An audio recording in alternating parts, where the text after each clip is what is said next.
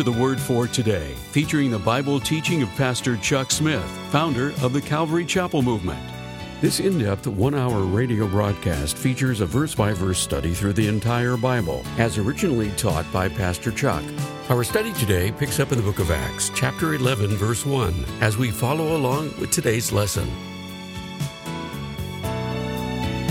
Let's turn to Acts chapter 11 as we continue our journey through the New Testament. Now, it seems like eons ago uh, that we were with Peter as he went by direction of the Spirit to the house of the Roman centurion Cornelius, who was in the uh, city of Caesarea and how that as Peter was sharing with them the fullness of the gospel of Jesus Christ, the Holy Spirit suddenly descended upon them, and they were all filled with the Holy Spirit as on the day of Pentecost. And there was speaking in tongues and evidences of the power of the Holy Spirit that had come upon the Gentiles. When the Holy Spirit came upon the Gentiles, they immediately concluded that God was no respecter of persons and that Gentiles could actually be saved. Up until this time, the Jews felt that a Gentile could not be saved. They felt that to be saved, if you were a Gentile, you'd have to first become a Jew. But now they realize that God is no respecter of persons and that all of those who call upon him will be saved. Now, this is a radical departure for the early church. Uh, this whole thing sort of began a little earlier when, under persecution, Philip went to Samaria and he preached Christ unto them, and the Samaritans received the gospel. Back in the first chapter, verse 8, Jesus said to his disciples, You're going to receive power when the Holy Spirit comes upon you, and you will be witnesses unto me, both in Jerusalem and in Judea and in Samaria, and unto the uttermost parts of the earth. So, up until now, we have seen their witness in Jerusalem. And as persecution came, they spread throughout Judea, preaching the word. Then Philip went to Samaria, preached Christ unto them. Many believed and were baptized. And now, as we get into chapter 11, we're going to see how it is spreading and the beginning of the spread into all the world going beyond the Jewish borders, coming at the end of the chapter into the Gentile world. The beginning of it, of course, was with Peter going to Cornelius, chapter 10. But as we get into chapter 11, Peter's going in to the house with Cornelius is not a proper thing for a Jew to do according to their tradition. And you have to recognize that up until this point, Christianity was just sort of a Jewish sect. It was a sect of Judaism, and it was really just sort of kept within the confines of Judaism. But now a break has been made, directed by the Holy Spirit, and to the Gentiles, the gospel has been taken. So the apostles and the brethren that were in Judea heard that the Gentiles had also received the word of God. And when Peter was come to Jerusalem, they that were of the circumcision contended with him they called him on the carpet. They that are of the circumcision describes those who were of the traditional Jewish beliefs. That to be saved, you had to become a Jew, by, uh, and that you did by the rite of baptism and circumcision, and then the obedience to the Mosaic law. So they who held to this belief that you had to be a Jew to be saved, they called Peter in and they accused him. They said, You went in to men who were uncircumcised, and you did eat with them. That was their charge. Now, eating with a person in that culture was an extremely significant act. They considered eating with someone tantamount to becoming one with that person. That is why the Jew would never eat with the Gentile. You see, if we're eating together, especially in that culture where you used your hands, and where you had just a common bowl of soup on the table, you had common bowls of salads and sauces, and you had a common loaf of flat bread. The custom was just to pull off some of the bread and dip in the sauces and, and in the soup and eat it. And, and you, you were using your hands. And there was no rule of etiquette that you don't dip twice. and thus, there is a real idea of sharing when you ate together, of germs and everything else.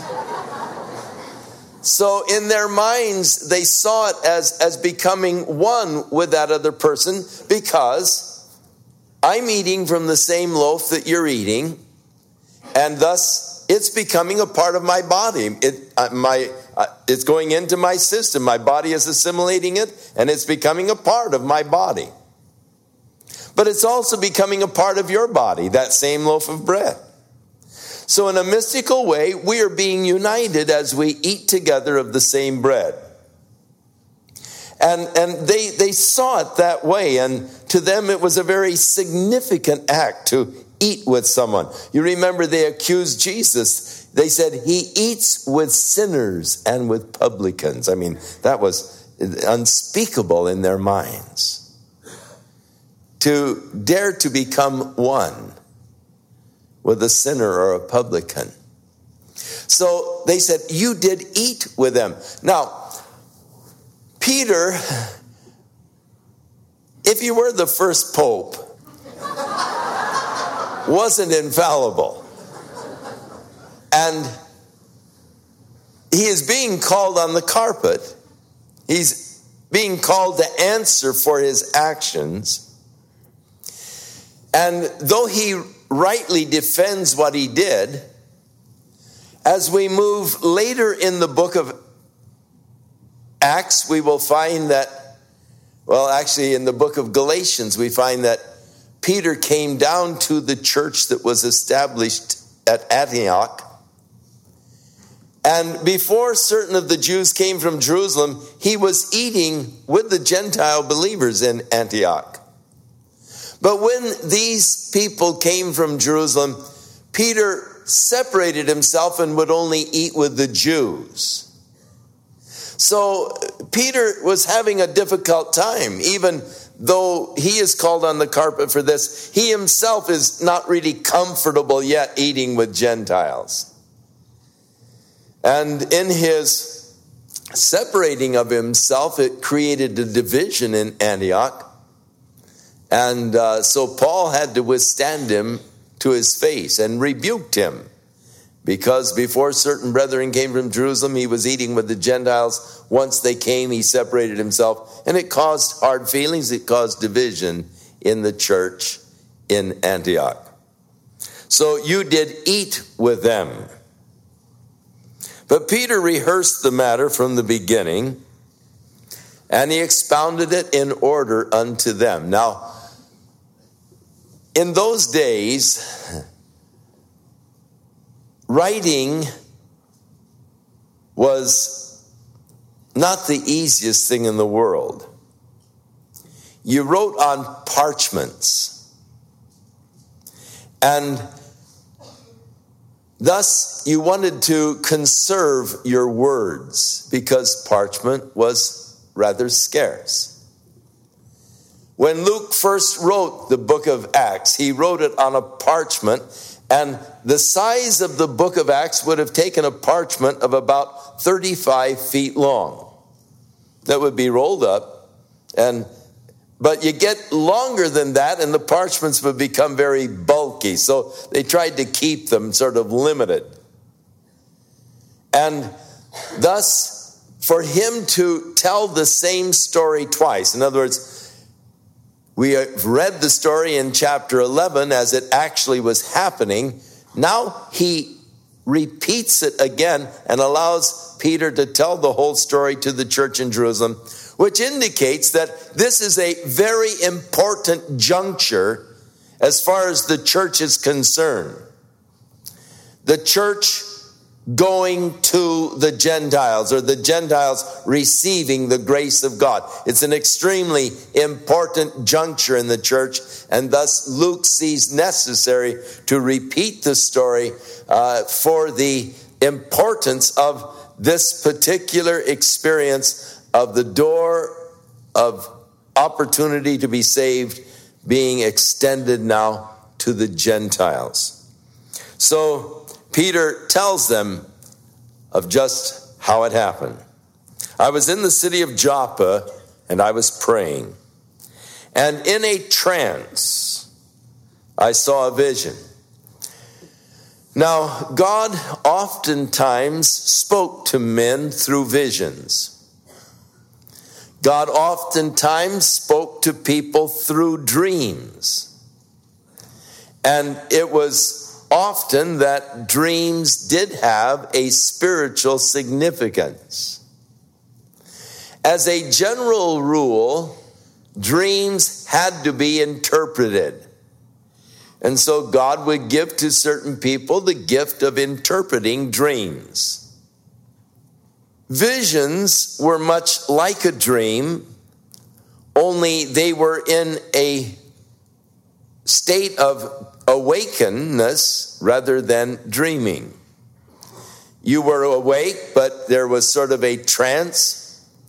And in this trance, you were able to see into the spirit world. Now, there is a spirit world. We are surrounded by it. We are in it. It's, there is a spirit world around us that is just as real as our physical world. And a vision is a gift whereby a person can see into the spirit realm and see the things that are happening in the realm of the spirit around him. In the Old Testament, we find that this gift of seeing into the spirit world was exercised many times by the prophets, especially that of Elisha the prophet.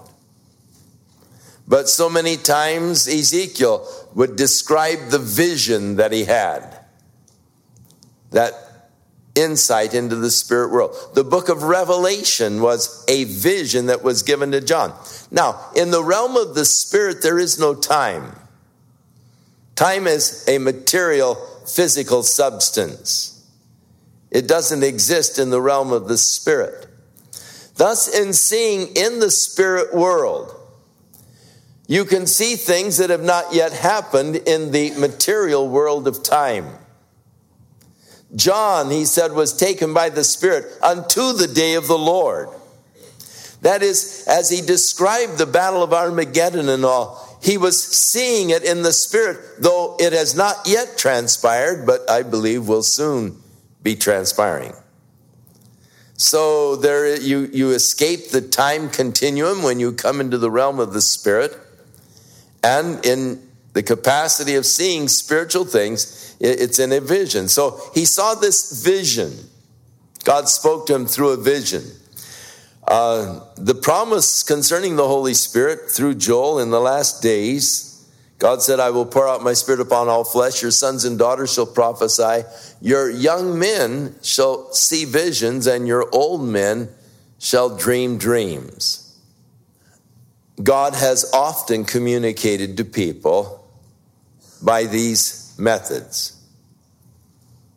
So Peter describes I was in a trance and I saw a vision. And there was a certain vessel that descended as it had been a great sheet. And it was let down from heaven by the four corners, and it came even to me. So here he is in prayer, and he goes into this trance, and he sees this big sheet tied on the four corners, the rope letting it down from heaven. And when I had fastened my eyes upon it, I considered and I saw four footed beast and wild beast and creeping things and the fowls of the air. A real menagerie. And I heard a voice saying unto me, Arise, Peter, slay and eat. But I said, Not so, Lord, for nothing common or unclean has at any time entered into my mouth. But the voice answered me again from heaven, What God has cleansed, that call not thou call, that call not thou common. And Peter said, This was done three times. And then it was drawn up again into heaven. And behold, immediately there were three men already come to the house where I was, and they were sent from Caesarea unto me and the Spirit bade me go. So Peter is saying it was the Spirit that instructed me to go. He is defending the fact that he went and, and ate with them and brought the gospel. The Spirit bade me to go with them, doubting nothing. Moreover, these six brethren accompanied me and we entered into the man's house. So Peter took six Jews with him, suspicioning that God might be doing something and he would have to answer for it. And so he has his witnesses all set.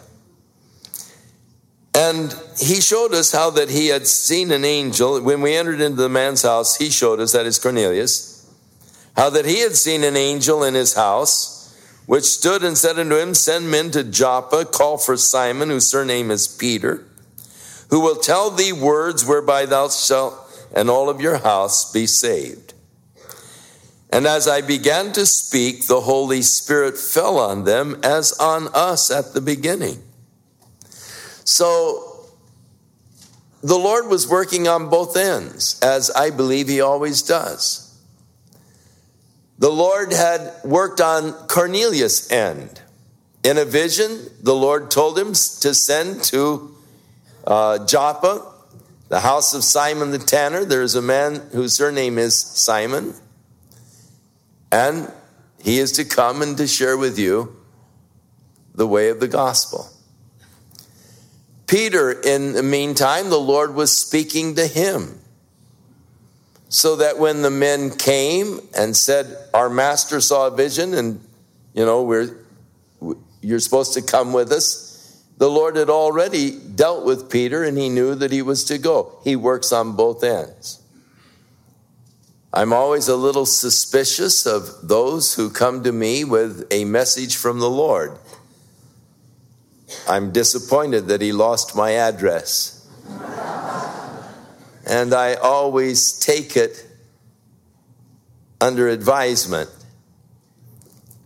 Peter said, when the Holy Spirit fell upon them, then I remembered the word of the Lord, how that he said, John indeed baptized with water, but you shall be baptized with the Holy Spirit. So Peter is equating this experience of the Holy Spirit to the baptism of the Holy Spirit. Separate from the baptism of water. And he, I, he sees it as, as Jesus said, John baptized with water, you're going to be baptized with the Holy Spirit. And when the Holy Spirit came upon those in the house of Cornelius, Peter was reminded of the words of Jesus as he saw them being baptized with the Holy Spirit. So he said, For as much then as God gave them the like gift as he did unto us who believed on the Lord Jesus Christ, who was I that I could withstand God? Now, you, you've called me in on the carpet. You're contending with me because I went to the Gentiles. And but look, the Holy Spirit directed me to go. While I was speaking, the Holy Spirit fell on them, and God did it. Who am I to withstand God? In other words, don't blame me for what God did. It was the work, the direct work of God in bringing to the Gentiles salvation and the Holy Spirit. So, when they heard these things, they held their peace. What can you say? So often, when a person is doing something which I deem to be rather foolish, and I seek to counsel them, so often they'll say, But the Lord showed me, or the Lord led me, and that sort of ends the whole thing. I mean, what can you say? Now, there are many times that I doubt that the Lord has spoken to them. But if they're convinced that God has directed them, then there's not much you can do. You just have to hold your peace and wait for the thing to crash and then go pick up the pieces. So here is Peter. He's saying, Look, the God sent me, the Holy Spirit came on them. Who am I? I can't resist God. Now we enter into a new phase. Now they which were scattered abroad upon the persecution that arose on Stephen's death traveled as far as Phoenicia and Cyprus and Antioch, preaching the word to none but the Jews only. Notice that God used the persecution to spread the gospel. And these people went as far as Phoenicia, Cyprus, Antioch, preaching the gospel, but limiting their preaching to the Jews only. It was still in their minds a Jewish experience. And some of them were men of Cyprus and Cyrene, which, when they were come to Antioch, spake to the Grecians, preaching the Lord Jesus. So now there are those, and they are from Cyprus and Cyrene, and they in Antioch are preaching to the Grecians, going now beyond the limits of just Jews only they're beginning to share the gospel with the Gentiles, the Grecians. Now, Antioch was a major city of the world at that time. In fact, it was the third largest and most important city in the world. Rome was first, Alexandria was next, and Antioch was the third most important city and largest city in the world at that time. But Antioch was known as the Las Vegas of the world at that time. It was Sin City. It was Pleasure City. The pleasure never ceased, night and day, nightclubs and all kinds of entertainment. The great temple of the goddess Daphne was outside of the city in a laurel grove. Daphne, according to the story, was a beautiful young girl, and the god Apollo fell in love with her and began to pursue her. And he caught her in, well, actually, she was saved by being turned into a laurel branch from the pursuit of Apollo. So her temple was in the midst of a laurel grove. And the priestesses of the temple were prostitutes. And thus, in the groves, uh, there was the worship of Daphne uh, by the uh, prostitutes and so forth. It was a part of their licentious worship. To this city that was known for its licentiousness, known for its ribaldry, the gospel came. It is interesting that the Bible doesn't tell us the names of those who shared the gospel. Unnamed men from Cyprus and Cyrene shared the gospel with the Gentiles there in Antioch, but we don't know who they are. And I sort of like that.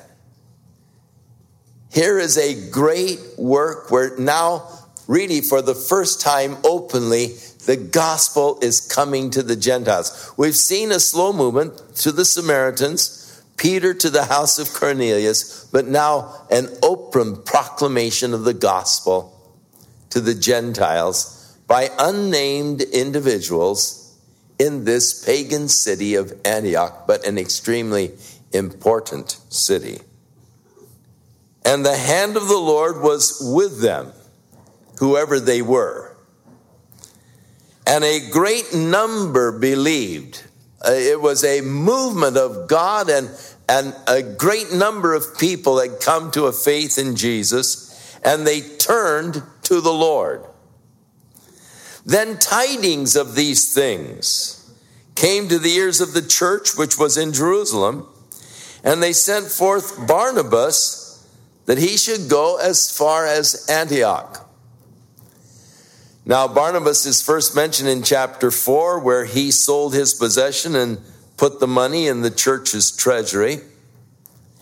He is later spoken of as when Paul the apostle was converted, the church in Jerusalem was sort of hesitant to receive him into fellowship. They weren't sure if he was a undercover agent for the priest.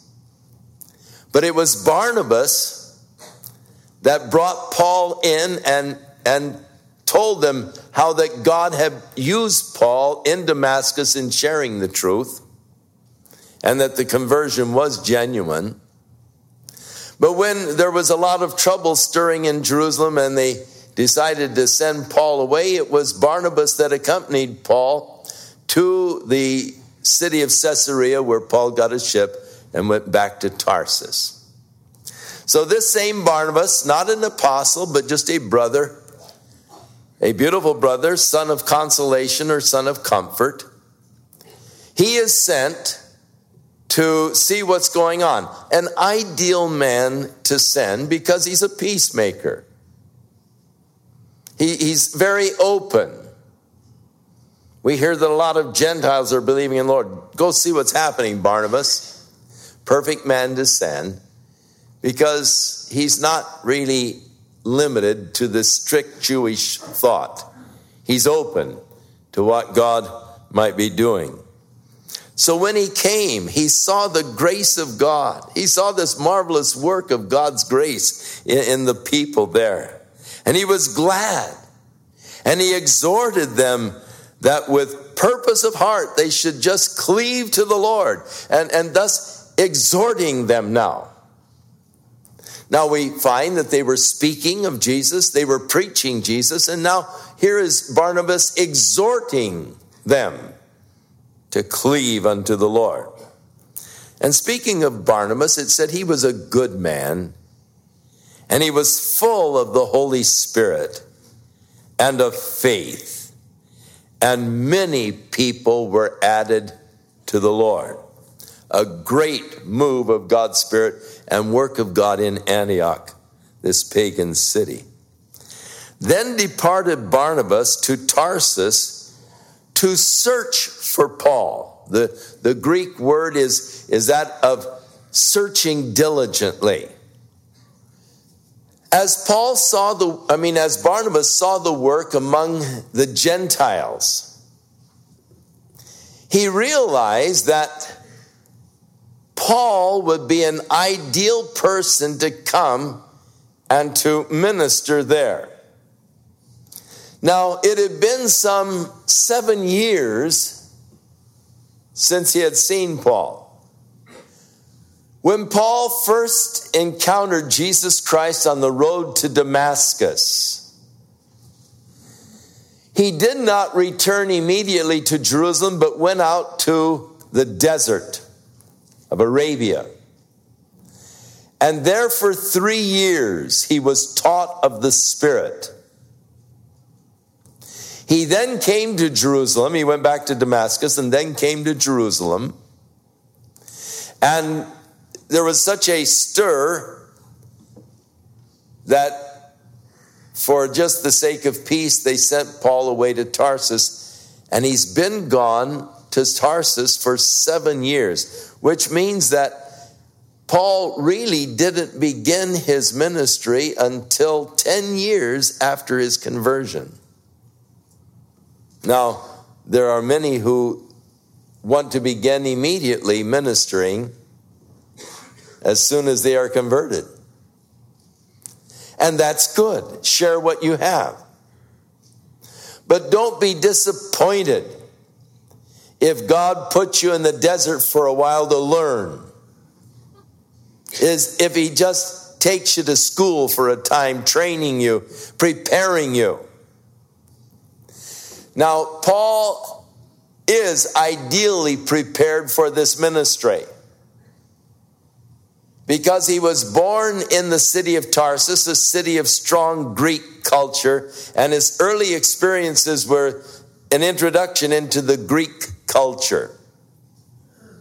But being of the tribe of Benjamin and having a father devoted to God and to the law, Paul was sent for schooling to Jerusalem, where he sat at the feet of Gamaliel and excelled in his studies.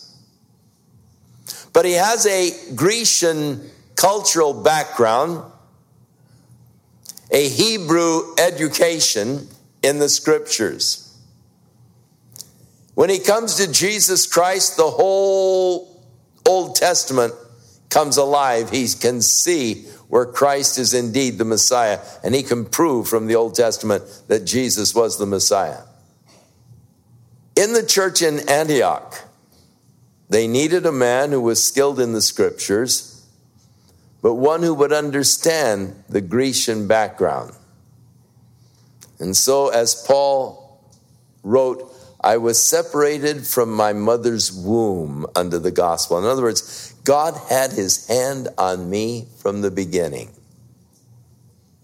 My birthplace, my early life, culture in the Greeks, my study in the Hebrew scripture. He saw where God's hand was on him all the way along. And so Barnabas, knowing Paul, having met him and introduced him, and sort of was the uh, go between and bringing him into the church in Jerusalem, as he is there in Antioch, thinks, wow, the ideal person for this is Paul. I need to find him. It's interesting how that so often, as we go through, we meet people and we become a little acquainted with their background and with them. And years later, there will come an opening, and I'll think, oh, they would be the ideal one for this. It doesn't always happen immediately. I've got quite a card catalog up here of, of people and their talents and capacities. And, and when a need arises, I go through, yes, perfect. That's, you know, the perfect one. And thus we've been able to facilitate for a lot of people, a place in the ministry, because you, you know their background, you, you know where they're coming from. And then, and sometimes it's years later that you see a situation and think, yes, they're the ideal ones. And so Barnabas, independent of the church in Jerusalem, there in Antioch, thought Paul would be the one. So he goes to Tarsus and he searches for him. And when he had found him, he brought him to Antioch. And it came to pass that a whole year they assembled themselves with the church and taught much people, or many people. And the disciples were called Christians first in Antioch. Now, they were speaking of the Lord, they were preaching Christ. Barnabas was exhorting them, and now for a year, Paul and Barnabas are there teaching them the various aspects of the ministry. Speaking of the Lord wherever you go, preaching Jesus Christ, proclaiming the gospel to people, exhorting people to right living, and then teaching them in the ways of the Lord. Various ministries within the body. And so for a whole year, they were there. And, and it was a big church, it was a successful ministry there in Antioch. And there is where they first got the name Christians. Now, it's, it's a combination of Greek and Latin. It's a Greek, the Christos, with a Latin ending, enios. So Christianity, uh, like Christ. It was a sort of, and the, uh, the people of Antioch were, were sort of great for giving names. Uh, when there was a Roman emperor, and I can't pull in his name right now, but this Roman emperor came to Antioch and he had a beard, and so they called him the goat. Evidently, he had a beard, you know, sort of look like. So he, the, the, the, people in Antioch called him the goat. Here, they're, they're calling them Christians. It's a derisive kind of a name, but they liked it. They picked up on it. And thus the name Christian has been something that sort of like, you know, the press started writing about them. They said the Christians, as, as they used to say, the Jesus freaks, uh, or the Jesus people.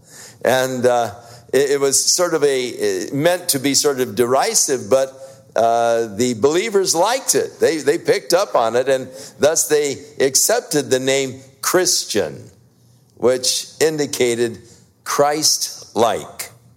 And that name was given to them there in Antioch. Now, in those days, there were certain prophets from Jerusalem who came to Antioch. So, again, a, a further ministry prophets. See the diversities coming and speaking to the people. And there was this prophet who came from Jerusalem. Now, the prophets were sort of uh, nomads, they went from place to place. And uh, in the early church, there were these men who were prophets who would go around from church to church exercising their gift and the gift of prophecy could be foretelling or it could be forthtelling. It could be speaking forth the word of God. He that prophesieth speaketh unto the church to edification, to exhortation, and to comfort. So they would come and they would speak words of exhortation or comfort to the church. Now, there were also false prophets that were going around and they were a plague in the early church.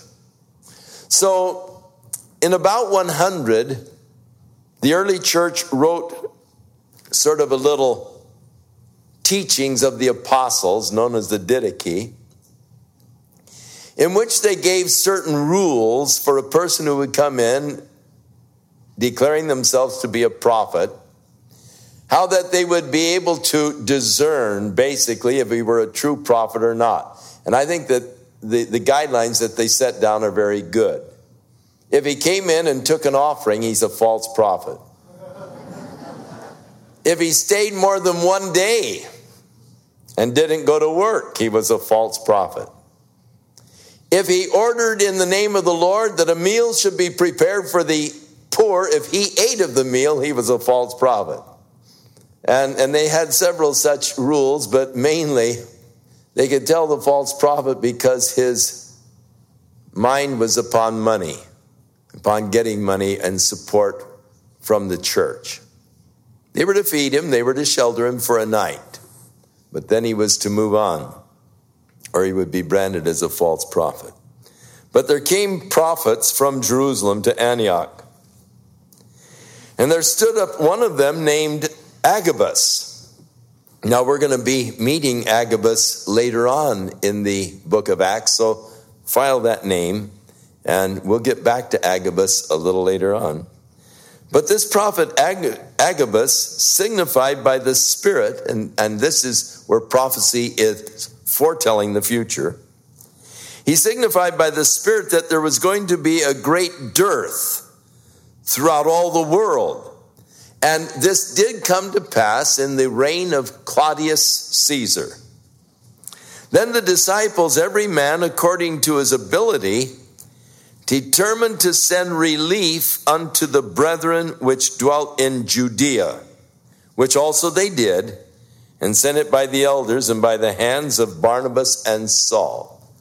So Paul and Barnabas returned to Jerusalem with an offering from the church in Antioch to help the brethren in Jerusalem. It is interesting that this early, and of course it is now about 12 years from the inception of the church, that financial problems have already begun to arise as the result of their experiment in communal living, where everyone sold their possessions and brought the money it, that, that can be sort of a Ponzi kind of a scheme. You have to keep getting new investors or things are going to get bad. And, uh, and, and they got bad in Jerusalem. Uh, it's a thing where it was probably motivated more by just emotion and excitement than by the Spirit of God. There's no place where it said that God ordered them to sell their possessions and to form a common purse. That was something that was done spontaneously. And, and many times things get started in the church sort of spontaneously. One person does it and everybody says, Ooh, ah, did you see, did you know, ooh, you know, and you think, hmm, you know, I wish they'd ooh and ah and oh over me, you know, so you follow. And, and it gets to be something that everybody who wants the oohs and the ahs, uh, they, they follow suit. But it wasn't something that was directed or ordered. In fact, we, we remember the case of Ananias and Sapphira, who sold but held back a part of the possession but they gave the pretense of giving all, a bit of hypocrisy here. And Peter said, While you had it, was it not yours? In other words, did anybody ask you to sell it? And the answer obviously is no. When you sold it, were you required to bring in everything? And the answer is obviously no, they didn't have to do that. Their sin was not in holding back. Their sin was in the pretense of giving everything when secretly they were holding back, or it was hypocrisy, the curse of the church. And so already the church is in financial straits in Jerusalem. Paul, again, later on in the book of Acts, will be going to all the Gentile churches to collect an offering for the poor brethren in Jerusalem. So here we find Paul returning to Jerusalem. Now it is interesting as, as you see the progression of things, how that each, each subsequent event was sort of related and tied to an earlier thing. God, and thus, when you see the pattern, you see that God is weaving the whole thing together. The Holy Spirit is directing fully the activity of the church as things are interlinked. The persecution and the death of Stephen caused, and the subsequent persecution caused the spread of the gospel. Men going as far as Antioch, Cyprus, and Phoenicia. This was all tied to Stephen. Paul's conversion. He's, he's there watching Stephen. He's listening to Stephen. And then he watches him as he is stoned and he hears his prayer. It begins to work in his mind in his conscience. And on the road to Damascus, the Lord stops Paul and says, Look, it's been hard for you to kick against the goads. Paul then coming to Jerusalem, Barnabas sort of taking Paul in and front running for him in bringing him to the apostles. Knowing Paul, understanding Paul's background, accompanying Paul to Caesarea as he heads back to Tarsus. So he knows of Paul and he knows of his capacity. You see, it's all tied together. God's working the whole thing together, and each event is, is tied to something of the past. It's awfully interesting when you get to my age, if you make it that far. It's awfully interesting to be able to look back and you can see how God was intertwining events and circumstances all the way along.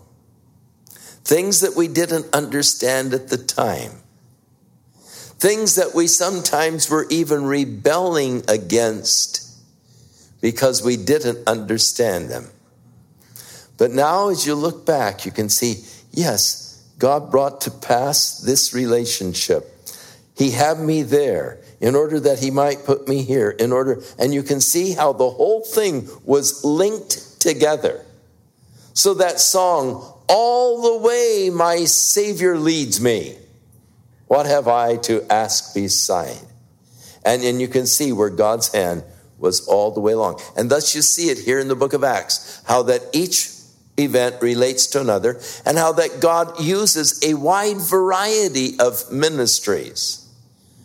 Speaking about the Lord, preaching the Lord, exhorting, teaching, prophesying, a wide variety of ministries, but there's one body, one church, one Lord, one faith, one baptism, one God who is above all and through all and over all. And, it, and it's wonderful to see how God works through the various ways in building up his body, the church. And so here we have a part, and, we're thrilled to have this part in the work of God's Holy Spirit in seeing the hand of God still at work, and each event being related to some event of the past. His hand at work all the way. Let's turn now in our Bibles to the 12th chapter of the book of Acts as we continue our journey through the Bible. Now, at that time, Herod the king stretched forth his hands to vex certain of the church Herod the king was Herod Agrippa the first. Now, the first Herod that we meet in the New Testament is Herod the Great. And Herod the Great confused things tremendously by having 10 wives and children by these different wives. So that most of his sons were only half brothers because most of them were born from different wives. He had two wives to confuse things a little more by the name of Marian. Uh, the one Marian he seemed to love more than the other wives. However, he thought that she was conspiring with her sons to overthrow him, so he had her put to death along with two of her sons. He then felt remorseful and built a beautiful tower for her in Jerusalem. But his other wife, Miriam, had a son by the name of Aristobulus. And Aristobulus had a son by the name of Herod Agrippa the first. He had a daughter by the name of Herodias. Now, another son, Herod Antipas, was the Herod who was called the Tetrarch because he was over a third part of the original Herod's kingdom. And he had built the city of Tiberias on the Sea of Galilee as his capital because he was ruling over that section of the country.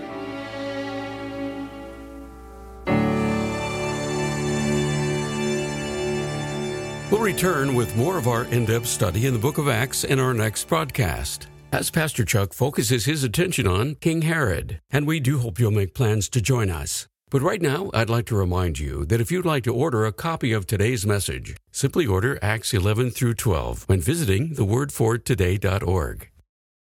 And while you're there, we encourage you to browse the many additional biblical resources by Pastor Chuck.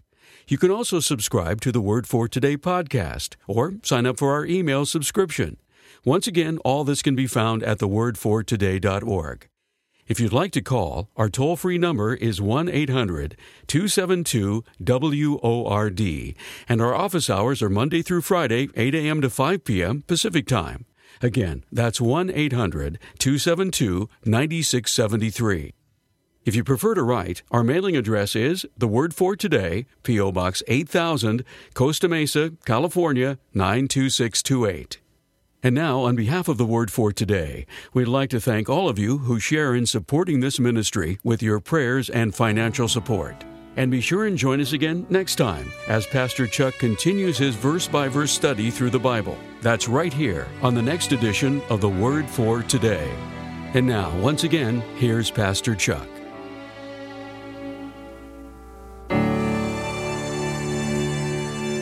Shall we pray? Father, we give thanks to you for the work of your Holy Spirit in and amongst your people. And how, Lord, you've guided and directed the activities of the church from the beginning. And how we can look and we can see, Lord, how you've put things together a contact here, an experience there and how, Lord, your timing and your work has been so beautiful. And we've had the privilege and the opportunity, Lord, of watching you work in these days. Lord, continue your work. May we ever, Lord, be open to you and to the leading of your Holy Spirit, that you might build your church even as you promised. Lord, guide us, direct us. We acknowledge that Jesus Christ is the Lord and He is the head over His body, the church. And so, Lord, we are here to serve you, to listen to you, to receive our instructions and our orders from you, that you will guide and direct, Lord, every phase and every activity of the church to your glory. In Jesus' name, amen. May the Lord watch over you, bless you, give you a beautiful week. As you are led by the Spirit to speak to someone, maybe to proclaim to them the glorious gospel as you've come to know it, perhaps to teach and instruct perhaps to give a word of exhortation or comfort. May you be an instrument through which God can work and does work this week. In Jesus' name.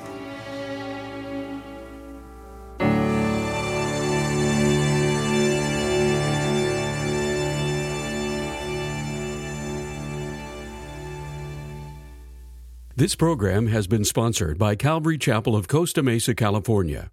The Word for Today would like to invite you to come along on a revolutionary study of the Bible as we introduce Pastor Chuck's Genesis commentary in an ebook format.